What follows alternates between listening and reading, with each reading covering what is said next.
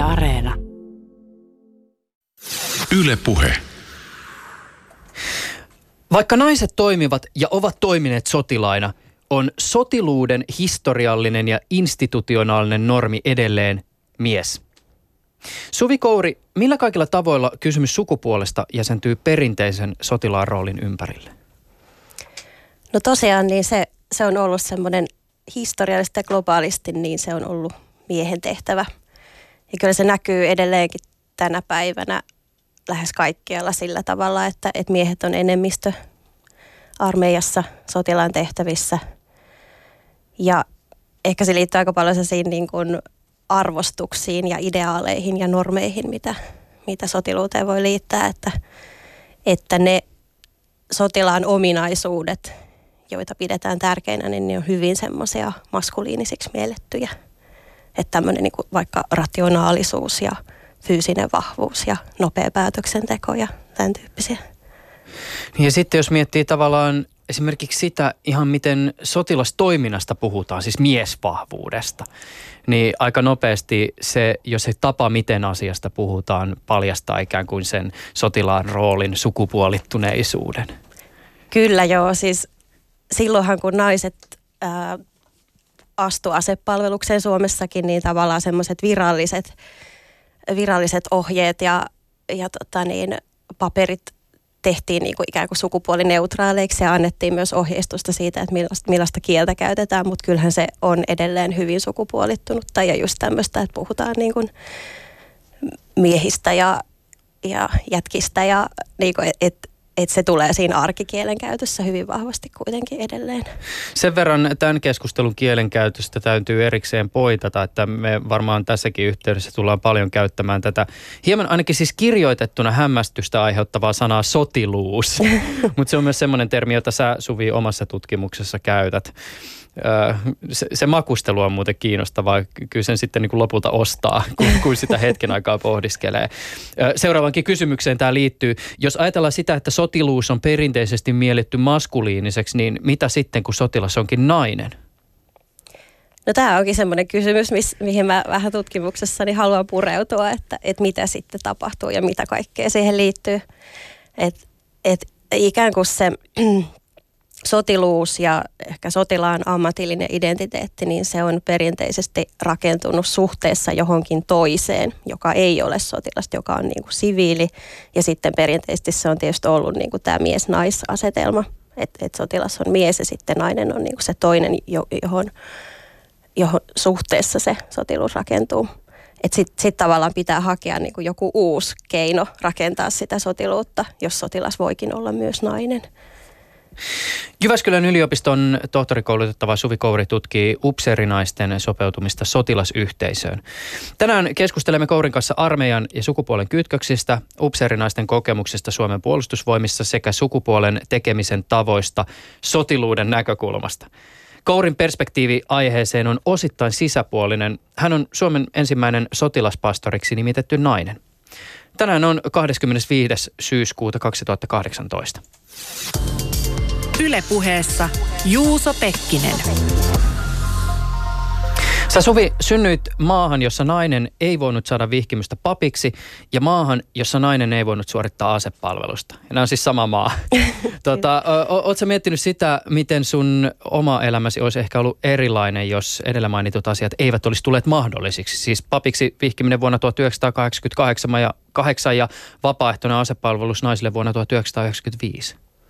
Kyllä se on tietysti välillä käynyt mielessä, että minkä polun sitten olisi valinnut, että, että koska itsellä tosiaan sitten nämä kaksi asiaa nimenomaan niin on sellaiset, jotka on mahdollistanut sen oman, oman valinnan ja oman uran. En ole löytänyt siihen vastausta, että mitä se sitten olisi ollut. Olisitko varmasti... suoraan sosiologiksi? ehkä niin, ehkä niin, kulkematta tämän ruudun kautta.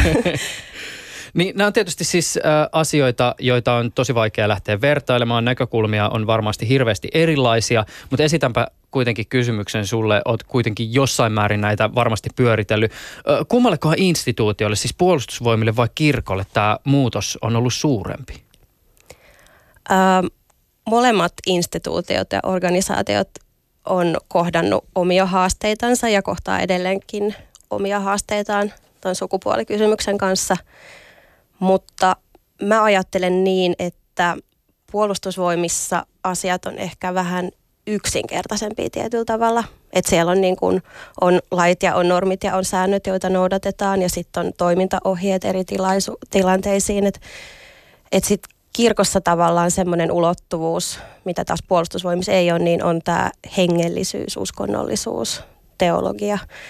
Ja, ja mä ajattelen, että se tuo semmoista, semmoista lisähaastetta verrattuna sit niinku muihin organisaatioihin, että ehkä, ehkä tota, just vaikka jos ajattelee niinku keskustelua naispappeudesta, niin, niin sitten siinä on niinku käytetty perusteena nimenomaan tällaisia niinku että ollaan vedottu raamattuun ja teolo- teologiaa ja, ja se on jäänyt vähän niin kuin kesken ikään kuin se, että, että raamattua ja teologia voisi käyttää myös sillä tavalla, että, että edistetään tasa-arvoa ja niin kuin vedotaan siihen sillä tavalla.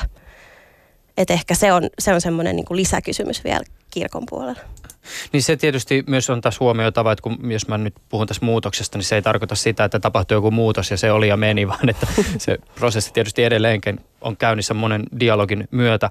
Tota, äh, ennen kuin sä siis ryhdyit tutkijaksi, niin oliko se niin, että sä toimit about siis kymmenen vuotta sotilaspastorina? Joo, kymmenen vuotta olin sotilaspapin virassa.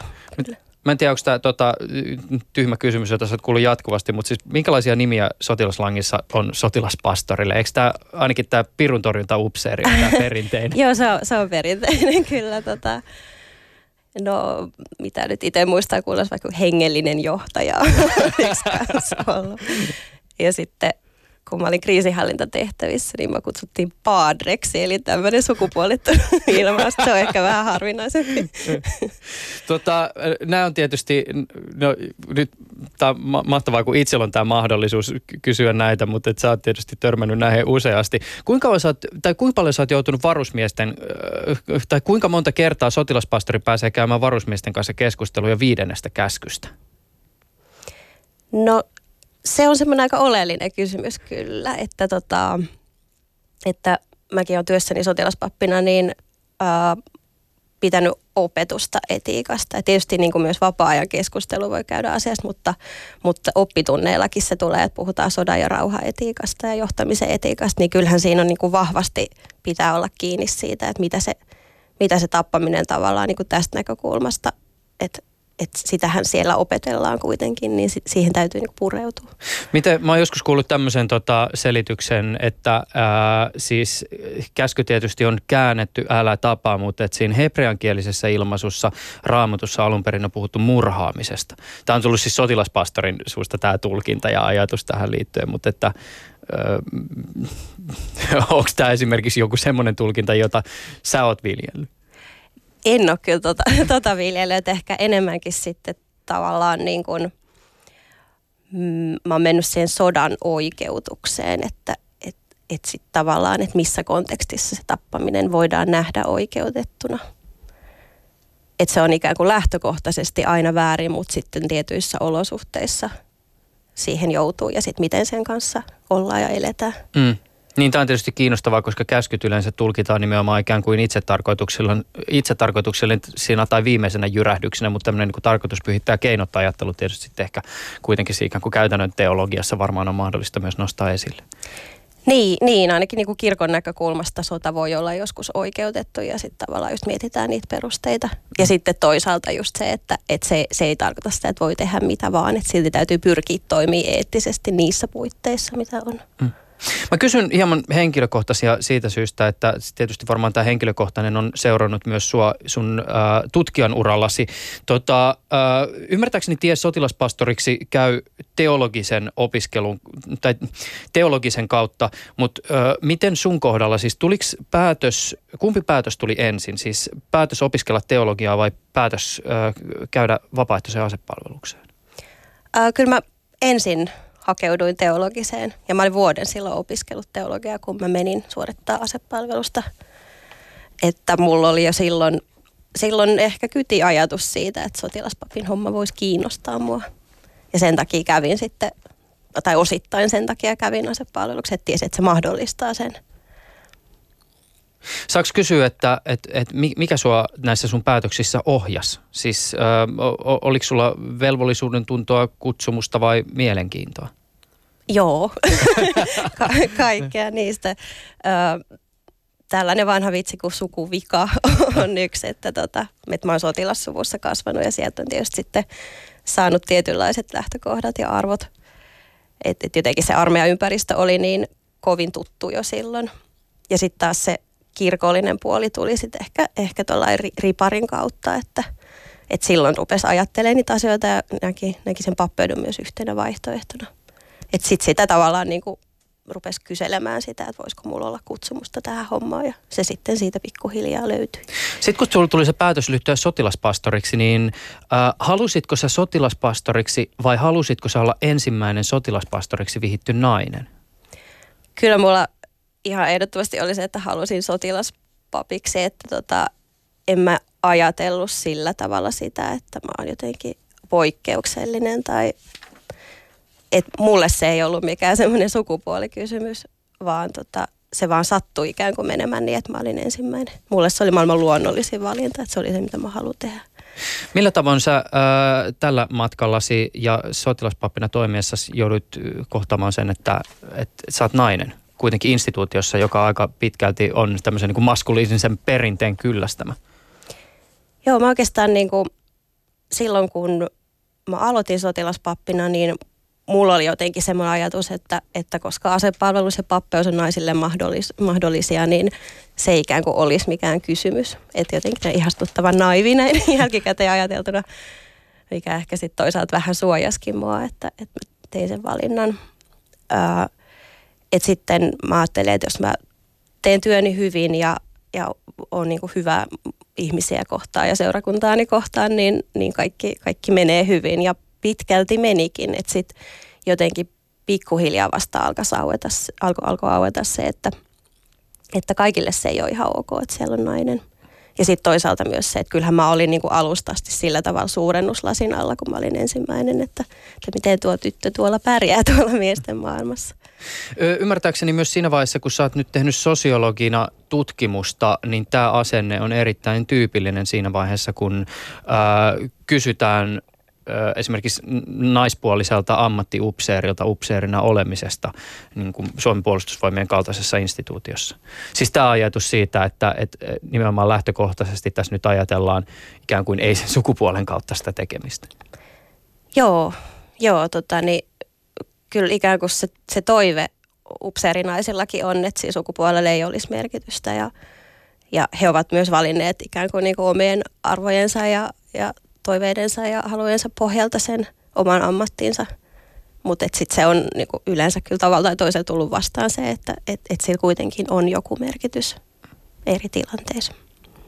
Tota, sä valmistelet siis tällä hetkellä väitöskirjaa, jonka keskiössä on upseerinaiset, armeija ja sukupuoli. Ö, syvennytään tässä tietysti lähetyksen aikana tähän tarkemmin, mutta et voisiko tässä vaiheessa hieman jollakin tavalla ikään kuin tiivistää sitä, että mitä sä tutkit ja mitkä ehkä on ne sun kaikkein olennaisimmat tutkimuskysymykset? Joo, tota, se tavallaan se koko väitöskirjan laajempi kysymys on, on se, että, että miten upseerinaiset on sopeutunut sotilasyhteisöön nimenomaan siis Suomen puolustusvoimien kontekstissa ja minkälaisia keinoja he on käyttänyt löytääkseen sen oman paikkansa ja mitkä on ehkä edistänyt sitä ja mitkä estänyt sitä. Nämä tässä pikkuhiljaa muotoutuu sitten tarkemmiksi, kun, kun tota niin, työ etenee. Mä voisin lähteä äh, purkamaan tätä kysymystä oikeastaan näin siis ihan perusjutuista. Naisten vapaaehtoinen asepalvelus on siis ollut mahdollista vuodesta 1995. Äh, tuolloin palvelukseen haki 793 naista. Tuhannen hakijan raja rikkoutui viime vuonna ja tämän vuoden maaliskuussa Yle Uutiset kertoi, että 1516 naista on hakenut asepalvelukseen. Puhuuko nämä luvut sulle jotain? Siis onko ne paljon, vähän, herättääkö ne mitään ajatuksia? No tietysti niitä on, on tullut vähän lueskeltua ja, ja siinä on selkeästi semmoinen trendi, että, että se on kasvanut nyt parina viime vuonna ihan huimasti se asepalvelukseen hakeutuvien naisten määrä. Että se on ollut ollut jossain kohti siellä niin kuin vakiintunut suunnilleen 500. Ja jos ajattelee, että se oli nyt 1500, niin se, se on aika iso muutos. Niin se oli ymmärtääkseni, oliko se 98-2008, niin se määrä ei ollut mitenkään erityisen suuri, kunnes se sitten lähti nousu. Joo, joo että se oli, se oli vakiintunut, vakiintunut aika lailla siihen, pysähtynyt ikään kuin se kasvu. Mistä sä luulet, että tämä kasvu johtuu? Ää, se on tosi hyvä ja vaikea kysymys. Se olisi sitä... hyvä esittää tämmöisiä kysymyksiä sosiologille, joka tietysti tiedeihmisenä haluaisi jotakin niin kuin vähän tarkempaa analytiikkaa, mutta että on, on, on, onko siihen niin kuin, mitä on heitetty tai onko sitä jotenkin pohdittu? Öö, se mitä on heitetty, mitä mä niin olen itse törmännyt, niin on se ajatus, että mä joskus näin tämmöisen otsikonkin lehdessä, että huonot ajat ajavat naisia intti. että niin kun, et koska jos ajattelee 2008, niin kun, että silloin on, on niin. ollut lama aika rajukin, niin että se olisi jotenkin vaikuttanut. En tiedä. Tämä on niin semmoinen, että en mä ole löytänyt siihen mitään suurempia perusteita. Että mä oon kyllä yrittänyt niin etsiä, että mitä syitä. Mutta, mutta yksi on mun mielestä niin ihan tälleen mutuna heitän itsekin, että, tota, että ikään kuin on enemmän alettu keskustella julkisuudessa siitä naisten osallisuudesta asepalvelukseen ja maanpuolustukseen ja kokonaisturvallisuuteen. Että ehkä ikään kuin kun siitä keskustellaan, niin se tulee normaalimmaksi. Ja sitten toisaalta myös niin kuin naiset ymmärtää sen, että on tällainen vaihtoehtokin. Että et mä jotenkin ajattelen, että ehkä, ehkä se on ikään kuin just semmoista, niin kuin, että herää se ajatus. Mm. Ja se menee ymmärtääkseni sillä tavoin, että jos varusmiesten äh, tota, kokonaismäärästä about pari prosenttia on naisia, niin eikö ammattiupseerien osalta tämä luku olisi siis suurin piirtein samankaltainen? Joo, joo, se on siinä kahden prosentin tietämillä ollut. No nyt, nyt mä vielä tästä luvusta ja ikään kuin tota, yhteydestä puhun. Onko tämä siis tota, varusmiespalveluksen suorittaneiden naisten ja ammattiupseerien osuus, kun se on about sama koko massasta, niin liittyykö siihen jotain ihmeempää? Voisiko se olla jo, jollakin tavalla niin kuin eri, erilainen se suhdeluku? Se, niin, se voisi olla, mutta tietysti niin kuin se, että nyt ne naiset, jotka hakeutuu asepalvelukseen, niin ne on itse hyvin aktiivisia ja, ja kiinnostuneita. Mm. Että se tavallaan se ehkä vaatisi vähän sitä, että purettaisiin sitä systeemiä siis sillä tavalla, että jos esimerkiksi niin kuin aseva, asevelvollisuus ulotettaisiin koskemaan myös naisia, niin silloin tapahtuisi varmasti siellä niin upseeritsoprosenteissakin aika isoa kasvua koska se on se tie kuitenkin sit upseeriksi, että et, kyllä ne on niinku todella tiiviissä suhteessa keskenään. Mm. Että on vaikea nähdä, että esimerkiksi se upseerien määrä nousisi kauhean paljon, jos ei niin kuin huimasti kasvaisi naisten määrä asepalveluksessa. Sä oot puhunut, Suvi Kouri, sun tutkimuksissa äh, varusmiespalveluksen yhteydessä tämmöistä niin näennäisestä sukupuolineutraaliudesta. Äh, mihin sä sillä viittaat? No se oikeastaan se on semmoinen koko suomalaisessa yhteiskunnassa ja työelämässä erityisesti ja sitten sit myös tuolla armeijamaailmassa niin kuin vallitseva ajatus just siitä, että sukupuolelle ei ole merkitystä. Ja sehän on siis sillä tavalla, että se on niin kuin kaunis tämmöinen tasa-arvoinen ajatus, mutta mut sitten se on just sitä, että se on monesti näennäistä ja, ja sitten joissain kohti niin kuin – nousee esiin semmoiset arvostukset, niin kuin, että, että ikään kuin maskuliinisia piirteitä ja ominaisuuksia arvostetaan enemmän kuin feminiinisiä. Että mies on ikään kuin kuitenkin se normi ja sitten nainen on sitten jotain muuta. Mm. Että ikään kuin se pyrkimys olisi sit siihen, että tullaan niin kuin mieheksi, eikä suinkaan se, että on neutraali. Niin tietysti nyt kun esimerkiksi siviilissä käydään keskustelua ahtaista miehen rooleista, niin on myös tietysti kiinnostavaa pohtia sitä, että minkälaista maskuliinisuutta puolustusvoimat tuottaa.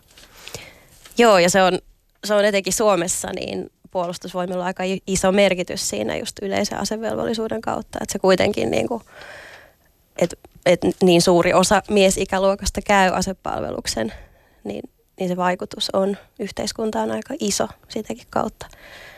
Ja mm, jos ajatellaan, niin kuin, että, tämmöinen perinteinen miehen rooli ja perinteiset maskuliinisuudet niin on niin kuin muuttumassa, niin toki se vaikuttaa sitten myös puolustusvoimien suuntaan, että et kyllähän se sinnekin rantautuu. Ja jälleen kerran aika paljon varusmiesten kautta, mutta sitten tietysti myöskin upseerien kautta sitten aikanaan. että tota, et kyllä se muuttaa myös niitä arvostuksia, mitä niin kuin sotilassa mielletään semmoisiksi tavoiteltaviksi tai jos puhutaan niin sotilaan ideaalista, että voisiko se muuttua sellaiseksi, joka ei ole niin perinteisen maskuliininen. Piditkö sä muuten äsken tuommoisen ihan aavistuksen mittaisen tota, dramaattisen tauon, kun sä sanoit aikanaan? Ehkä se oli tiedostamaton. Näin tietenkään tä, niin kuin armeijan kaltaisessa instituutiossa on välttämättä kauhean, kauhean nopeita, nopeita joo, muutoksia. Joo, näinhän se menee.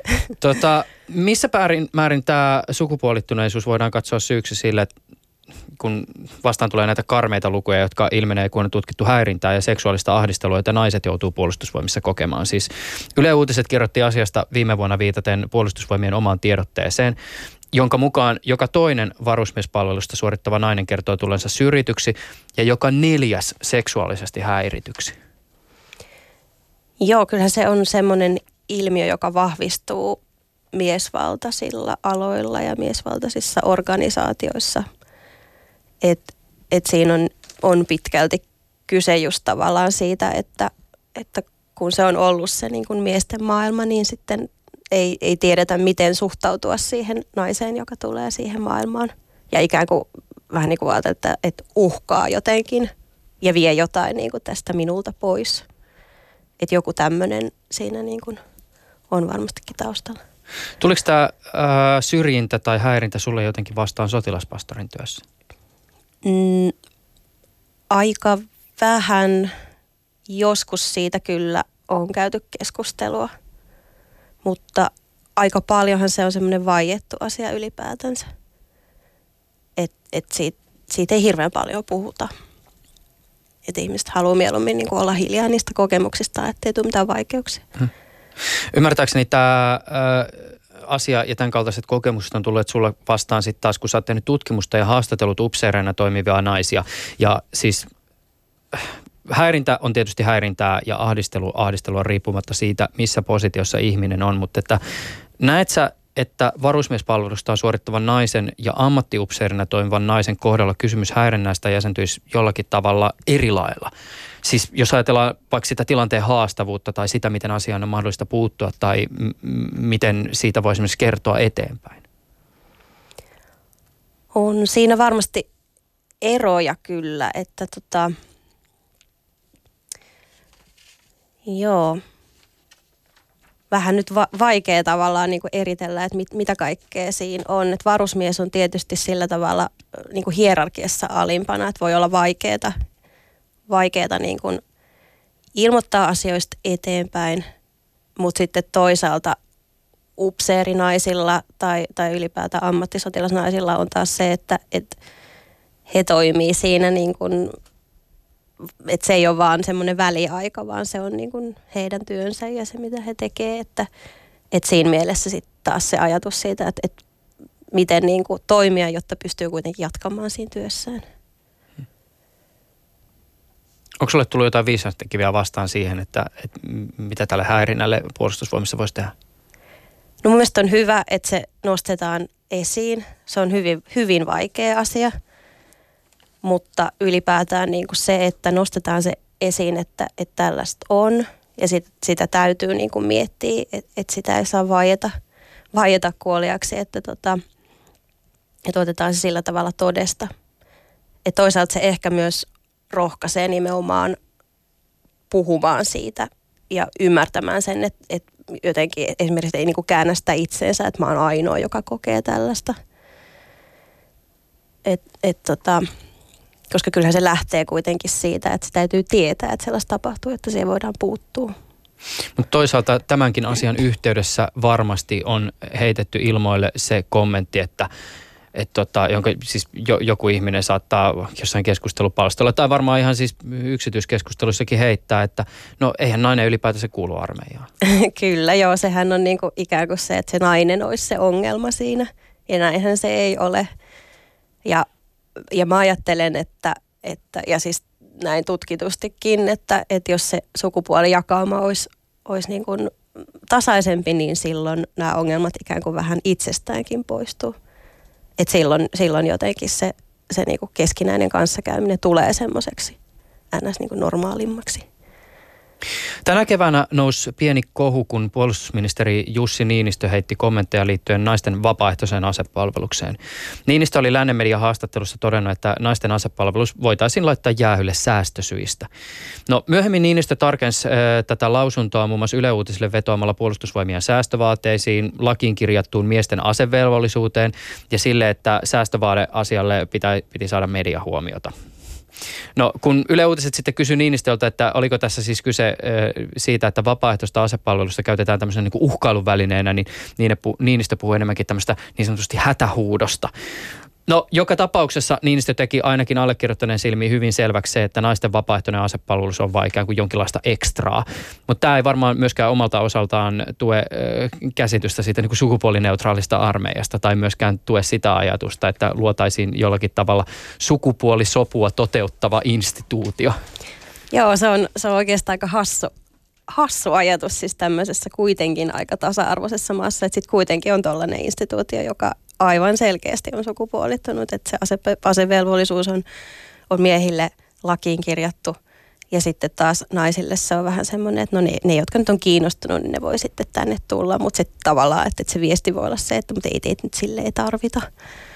Että et tota sen perusteleminen niin kuin vaikka säästösyillä, niin se ei, se ei ole kyllä oikein semmoinen kestävä peruste. Että, et, ja sitten sit taas jos miettii niin kuin puolustusvoimienkin tarpeita maanpuolustukseen, niin kyllähän se olisi järkevää niin kuin se, että, että sinne kaikki semmoiset, jotka on, on niin kuin parhaiten kiinnostuneita ja kykeneviä, niin sukupuolesta riippumatta, niin olisi käytettävissä sitten.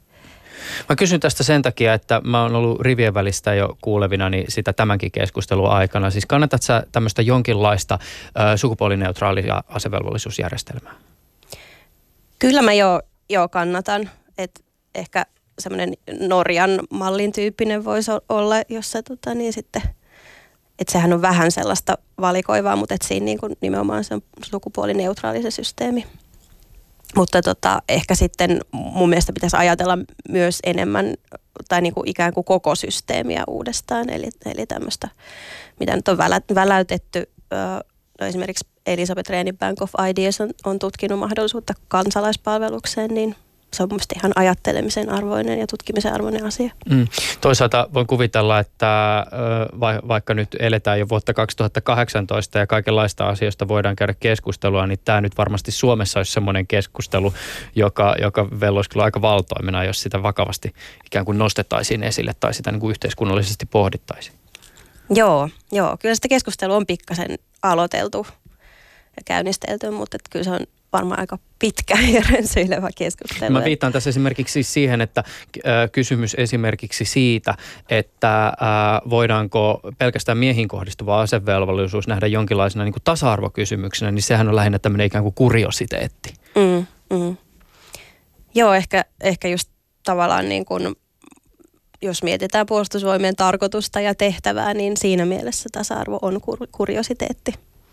Mutta just tavallaan niin kuin toikin puoli, että, että eikö myös puolustusvoimien olisi paras saada motivoituneimmat ja, ja kykenevimmät niin kuin sitten riveihinsä.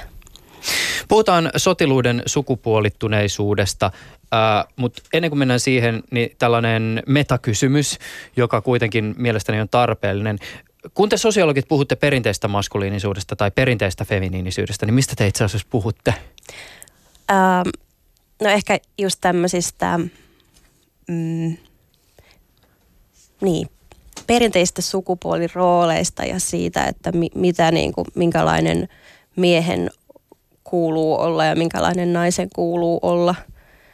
Et, et tota, mm, niin, että minkälaisia asioita ikään kuin, niin kuin liittyy siihen naissukupuoleen tai miessukupuoleen. Että et, et vaikka niin kuin jotenkin, jos nyt ajattelee just tämmöistä perinteisyyttä, että miehen pitää olla niin kuin vaikka, vaikka kyetä huolehtimaan perheestään ja sen turvallisuudesta ja, ja sitten taas nainen olisi se, joka kotia hoitaa ja on just tällainen hoivaava ja äidillinen ja niin kuin tämän tyyppisiä asioita.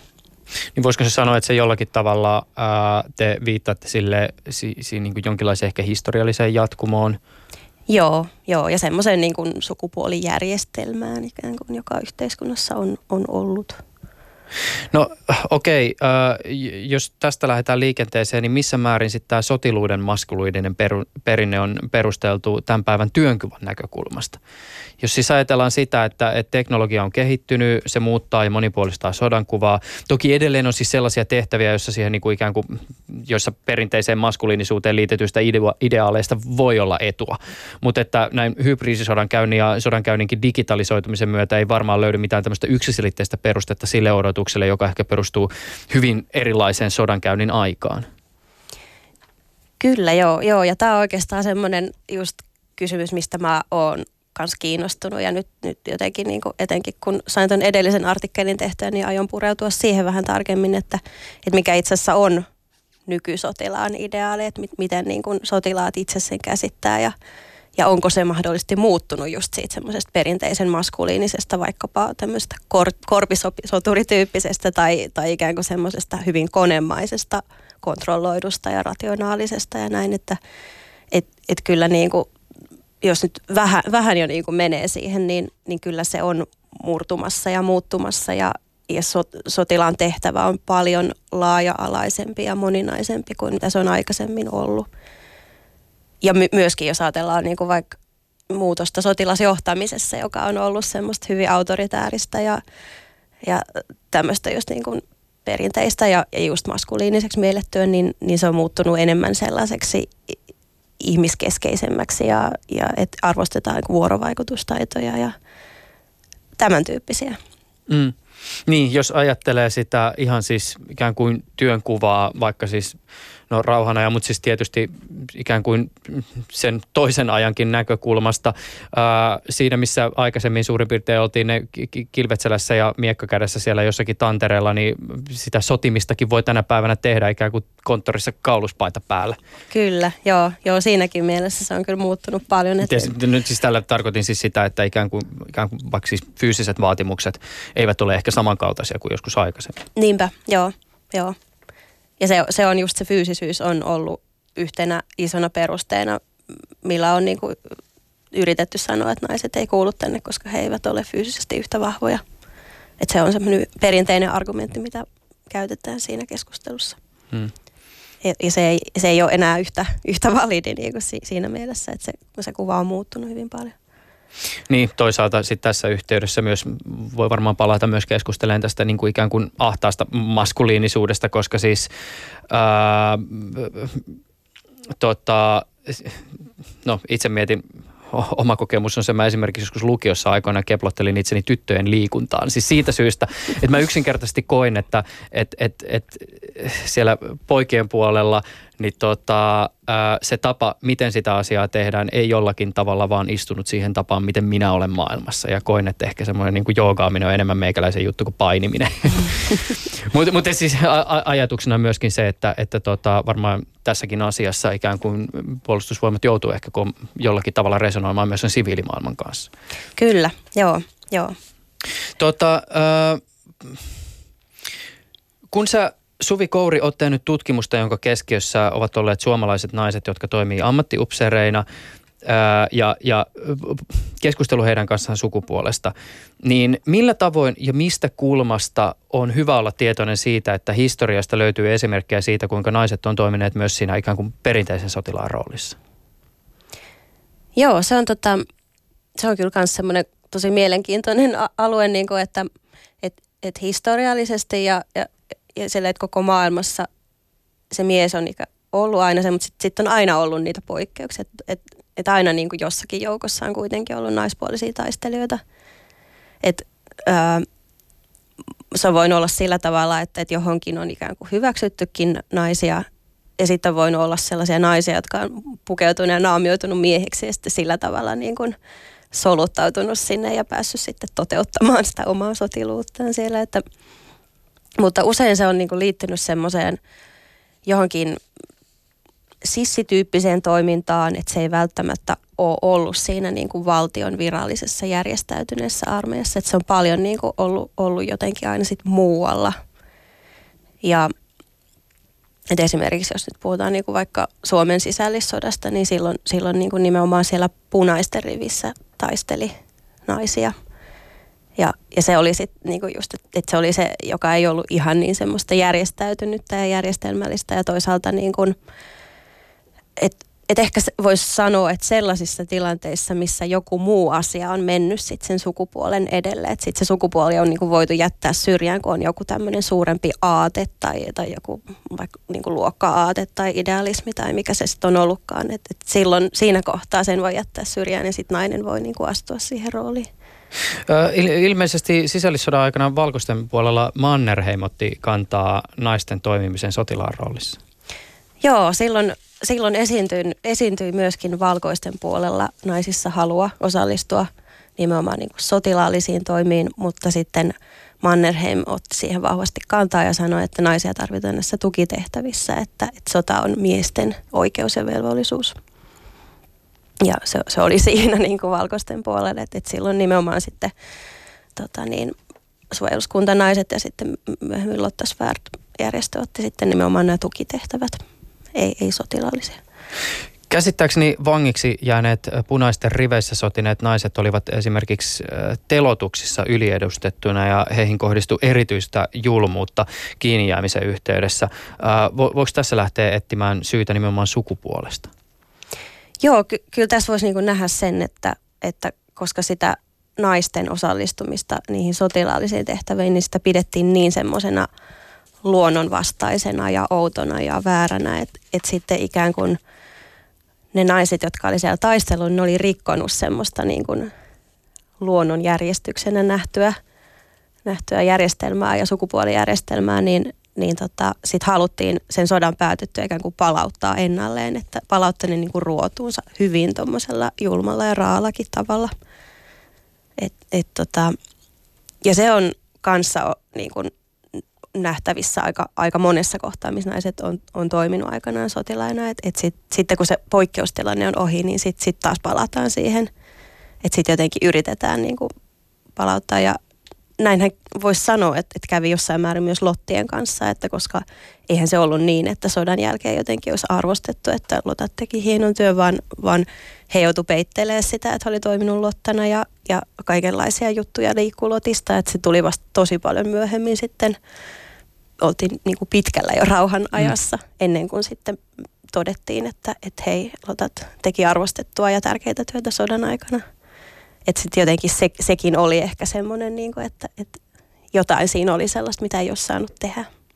Sä viittaat sun tutkimuksessasi äh, Lottia tutkineeseen Annika Latva-äijöön, joka kirjoittaa, että Lotta Svärd joutui veny, lainausmerkeissä sitaatti, venyttämään sosiaalisen sukupuolen määritelmää. Tämä liittyy tähän, mitä sä sanoit, mutta avaa, avaa vielä siis pikkasen tätä, että mihin tällä viitataan. Eikö tässä ole kyse jonkinlaisesta ikään kuin sen, mikä aikaisemmin oli yksityistä, olikin yhtäkkiä julkista, vai mi, mistä tässä oli siis kyse? Joo, aika pitkälti siitä, että, että naiset oli kuitenkin toiminut, toiminut enemmänkin siellä kodin piirissä – kodin ja perheen piirissä yksityisen puolella ja se julkinen oli miesten aluetta miesten tilaa.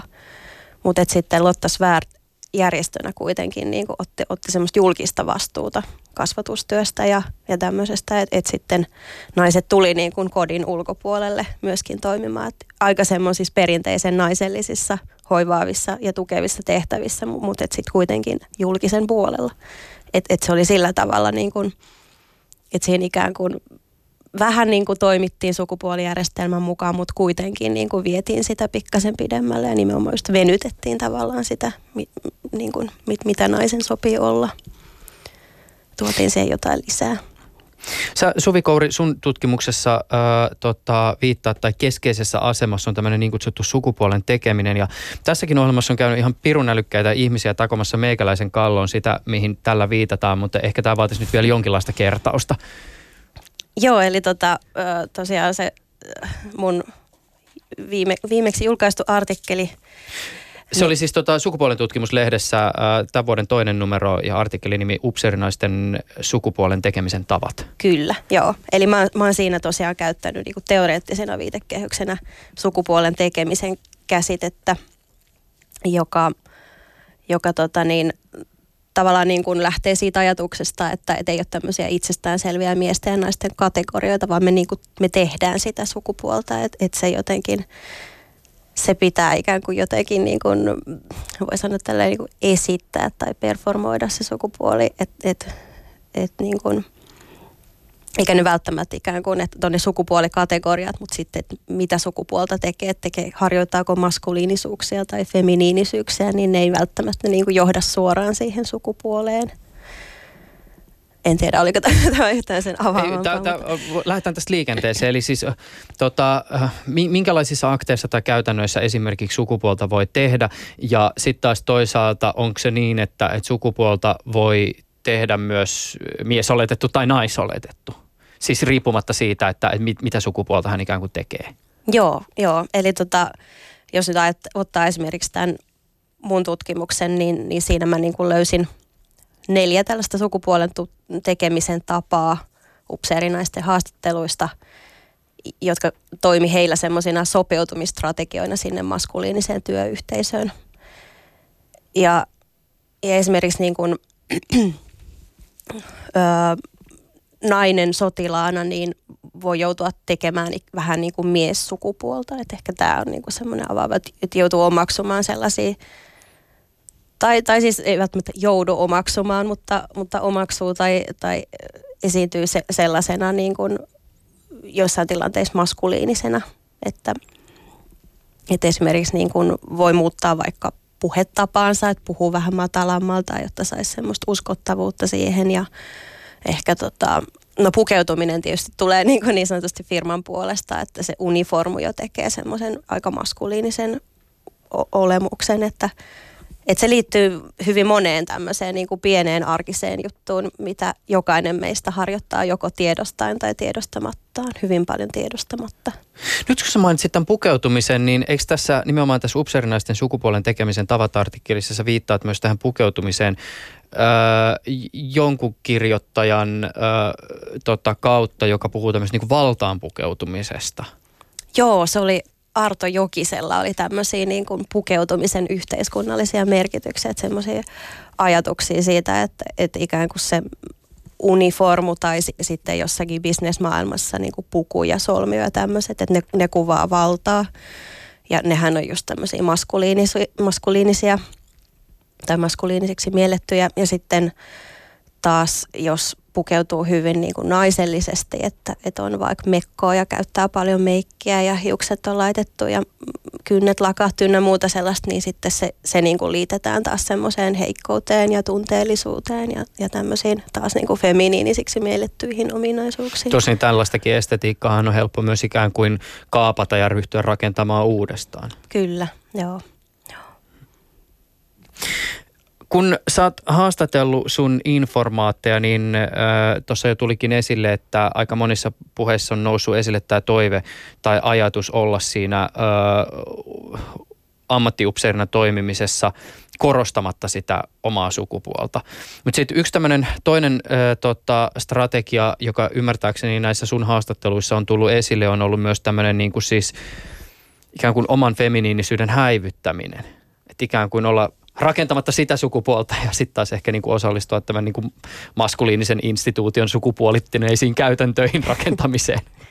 Kyllä, joo. joo. Että et tavallaan niin kuin just yksi, yksi sukupuolen tekemisen tapa on ollut se, niin kuin, että, että puhutaan, niin kuin, että, että sotilas on sotilas ja sukupuolelle ei ole merkitystä.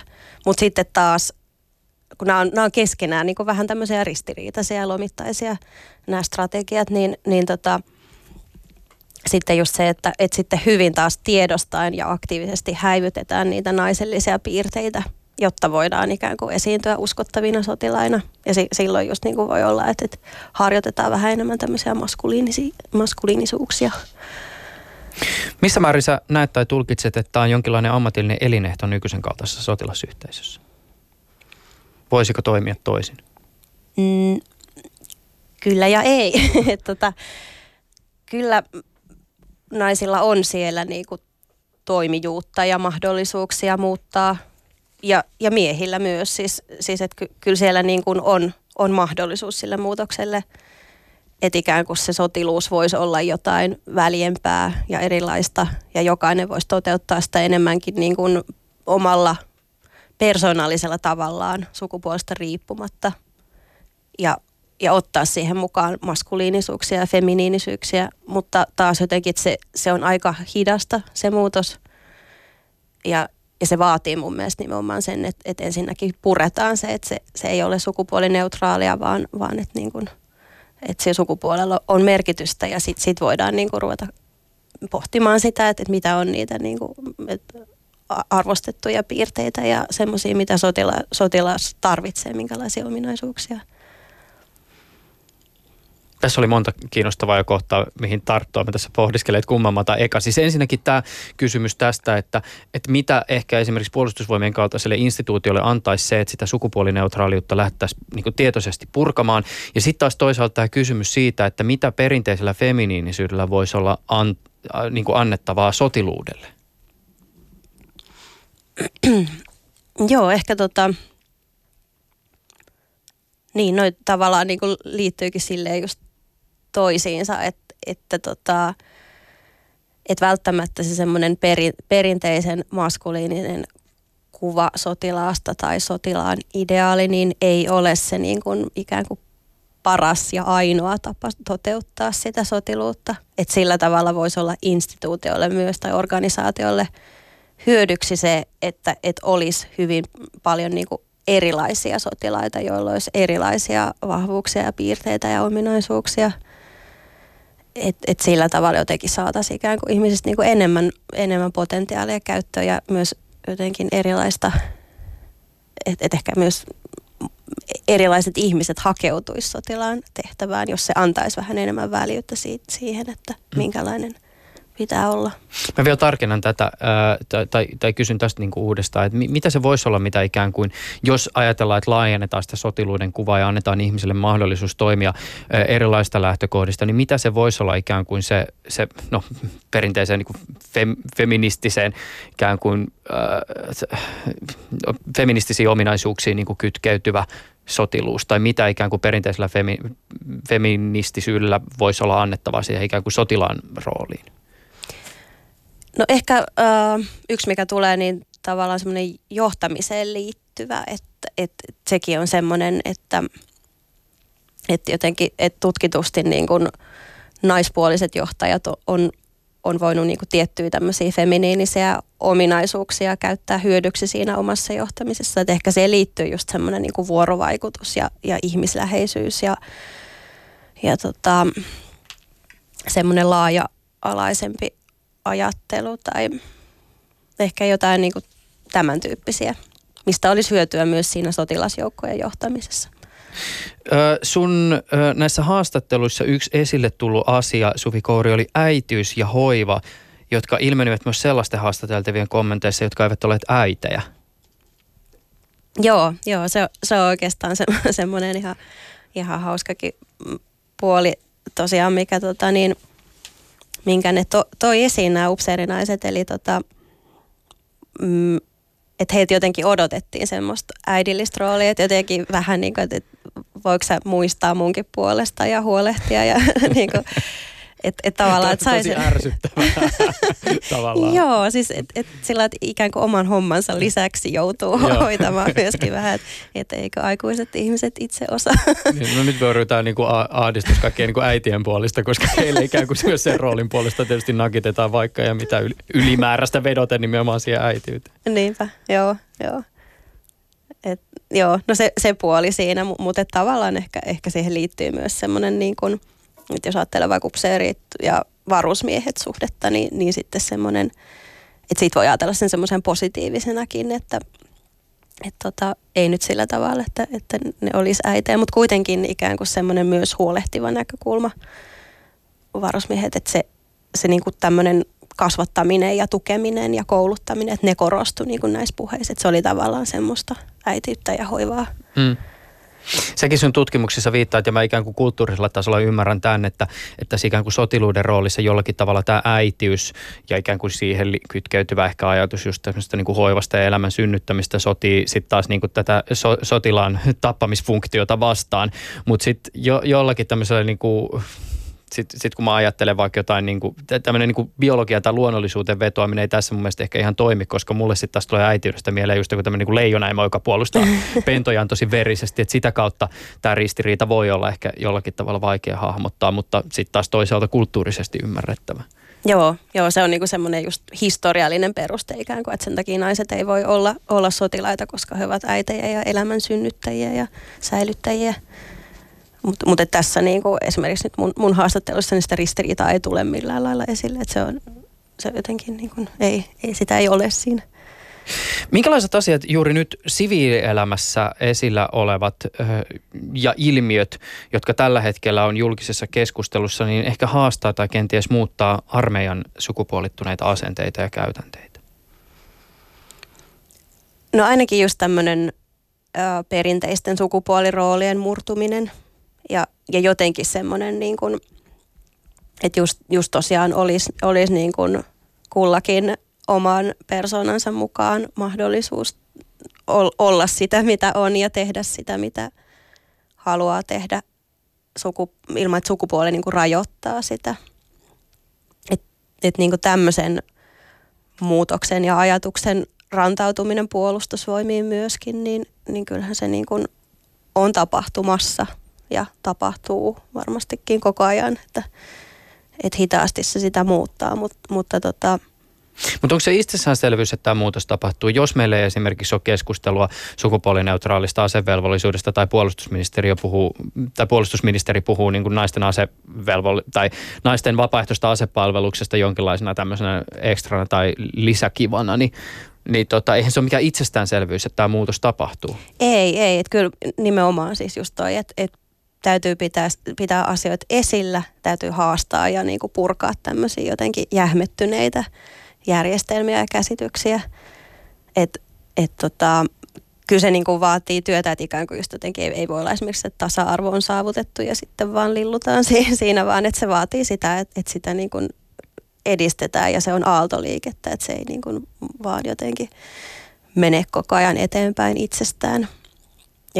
Että kyllä nimenomaan se, että, että keskustellaan ja, ja haastetaan niin kuin vanhoja käsityksiä ja, ja sitten tosiaan ehkä mietitään uudestaan sitä asepalvelusta ja asevelvollisuutta. Mm.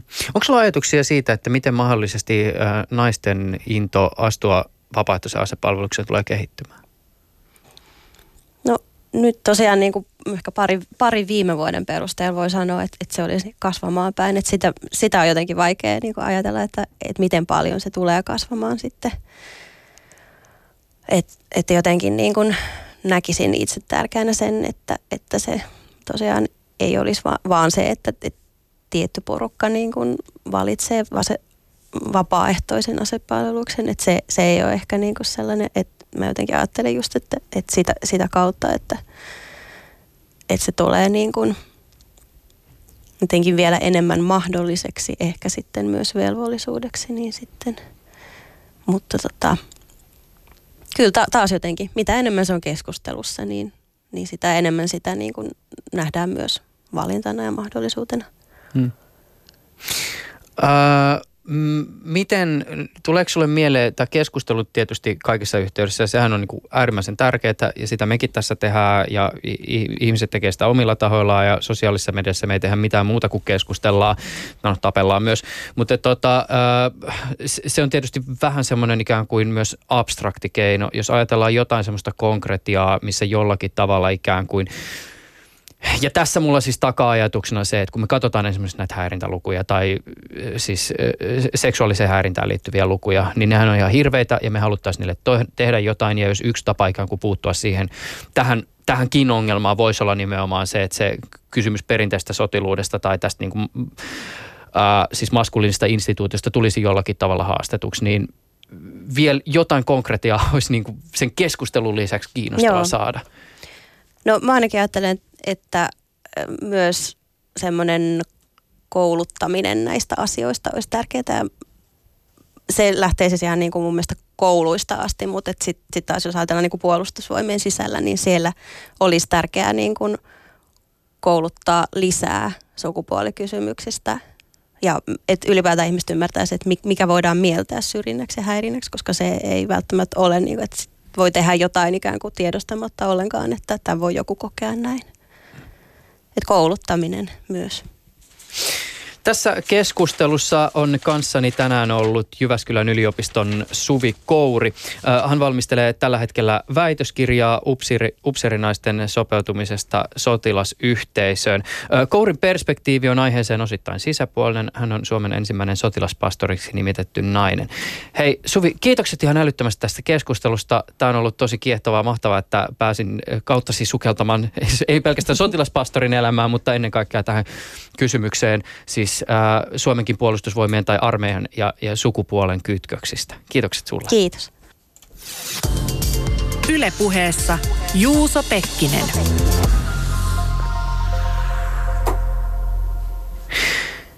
Ja jos haluat kommentoida, esittää kysymyksiä, tulee jotakin kritiikkiä mieleen tai haluat vain jakaa ajatuksiasi liittyen siihen keskusteluun, joka täällä studiossa on käyty, niin pistä toki viestiä tulemaan sähköpostilla osoitteeseen juuso.pekkinen at yle.fi.